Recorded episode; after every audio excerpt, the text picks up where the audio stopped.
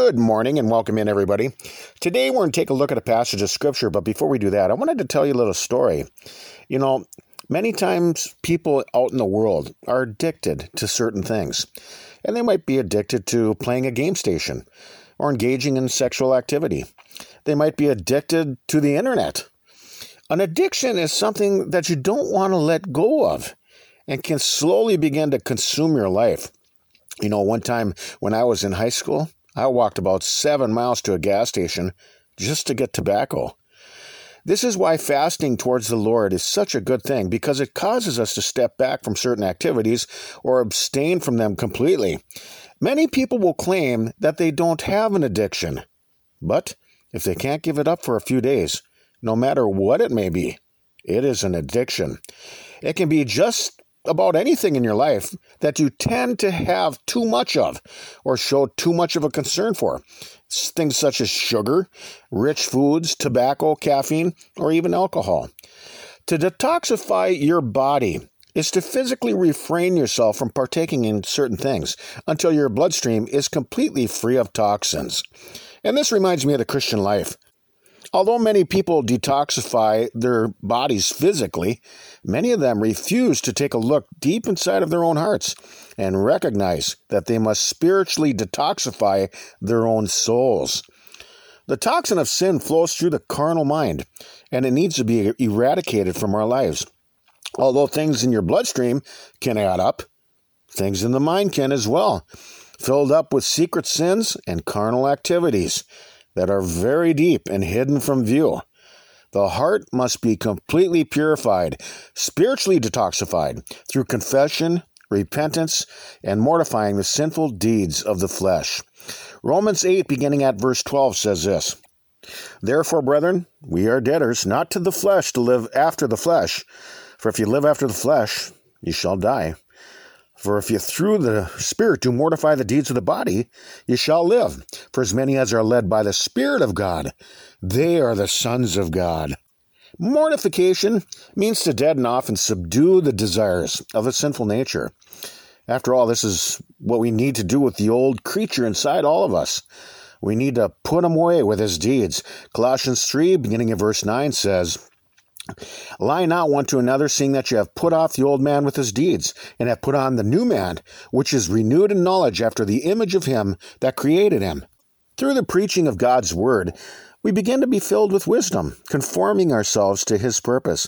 And God gives us grace in time of need so that we can completely overcome the carnal natures and its desires. Mortification is putting to death the sinful deeds of the flesh.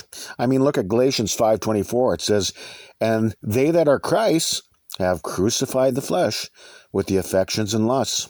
Galatians two twenty says, "I am crucified with Christ, nevertheless I live.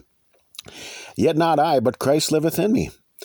And the life which I live in the flesh, I live by the faith of the Son of God, who loved me and gave himself for me." Just like you would abandon your car on the highway, we must depart from iniquity with no desire to return. Second Timothy two nineteen says, "Nevertheless, the foundation of God standeth sure, having this seal, the Lord knoweth them that are his, and let everyone that nameth the name of Christ depart from iniquity." Even the apostle teaches that we are not supposed to keep on sinning, but move on to perfection, by which we eventually eliminate repentance from our dead works. We are not supposed to get, receive God's grace in vain, but rather take advantage of the mercy he grants us. Jesus died to take our sins away, and we must walk in the newness of life as forgiven sinners. Look at Romans chapter six, beginning at verse one, says this, "What shall we say then?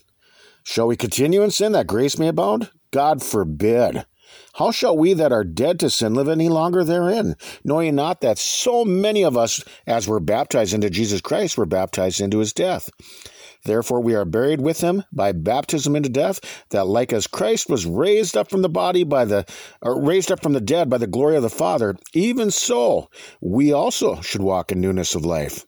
For if we have been planted together in the likeness of his death, we shall be also in the likeness of his resurrection. Knowing this, that our old man is crucified with him, that the body of sin might be destroyed, that henceforth We should not serve sin, for he that is dead is freed from sin. You don't want sin to get a hold of you and control you like an addiction, but rather yield yourself unto the will of God. Romans chapter six, beginning at verse twelve, it says, "Let not sin therefore reign in your mortal body, that ye should obey it in the lust thereof. Neither yield ye your members as instruments of unrighteousness unto sin, but yield yourselves unto God as those that are alive from the dead, and your members as instruments of righteousness unto God."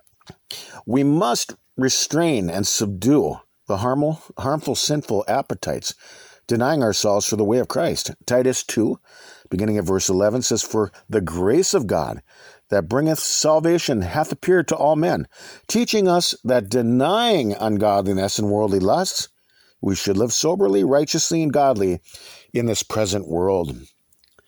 As obedient children, we must set our affection on things above rather than the things of the flesh, refocusing our minds on spiritual things rather than things of this world. Look at Colossians chapter three, beginning at verse one, says this, "If you then be risen with Christ, seek those things which are above, where Christ sitteth on the right hand of God.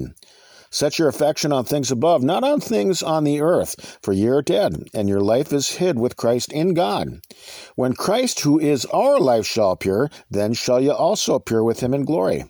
Mortify, therefore, your members which are upon the earth, fornication, uncleanness, inordinate affection, evil concupiscence, and covetousness, which is idolatry, for which things' sake the wrath of God cometh on the children of disobedience." So you see, just like people cleanse their own bodies, we need to cleanse our hearts. And it's all a matter of going through spiritual detox. And let's think about these for these things for right now. We can be found on your web browser by searching T L K J B C, where you can find our diaries distributed through various platforms.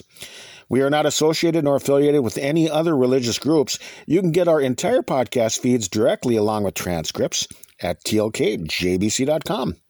Or I suppose that you can find us somewhere up here in the great northern Minnesota woods. Peace to you, and Lord willing, we'll talk with you some more tomorrow. Till then, bye-bye, everybody.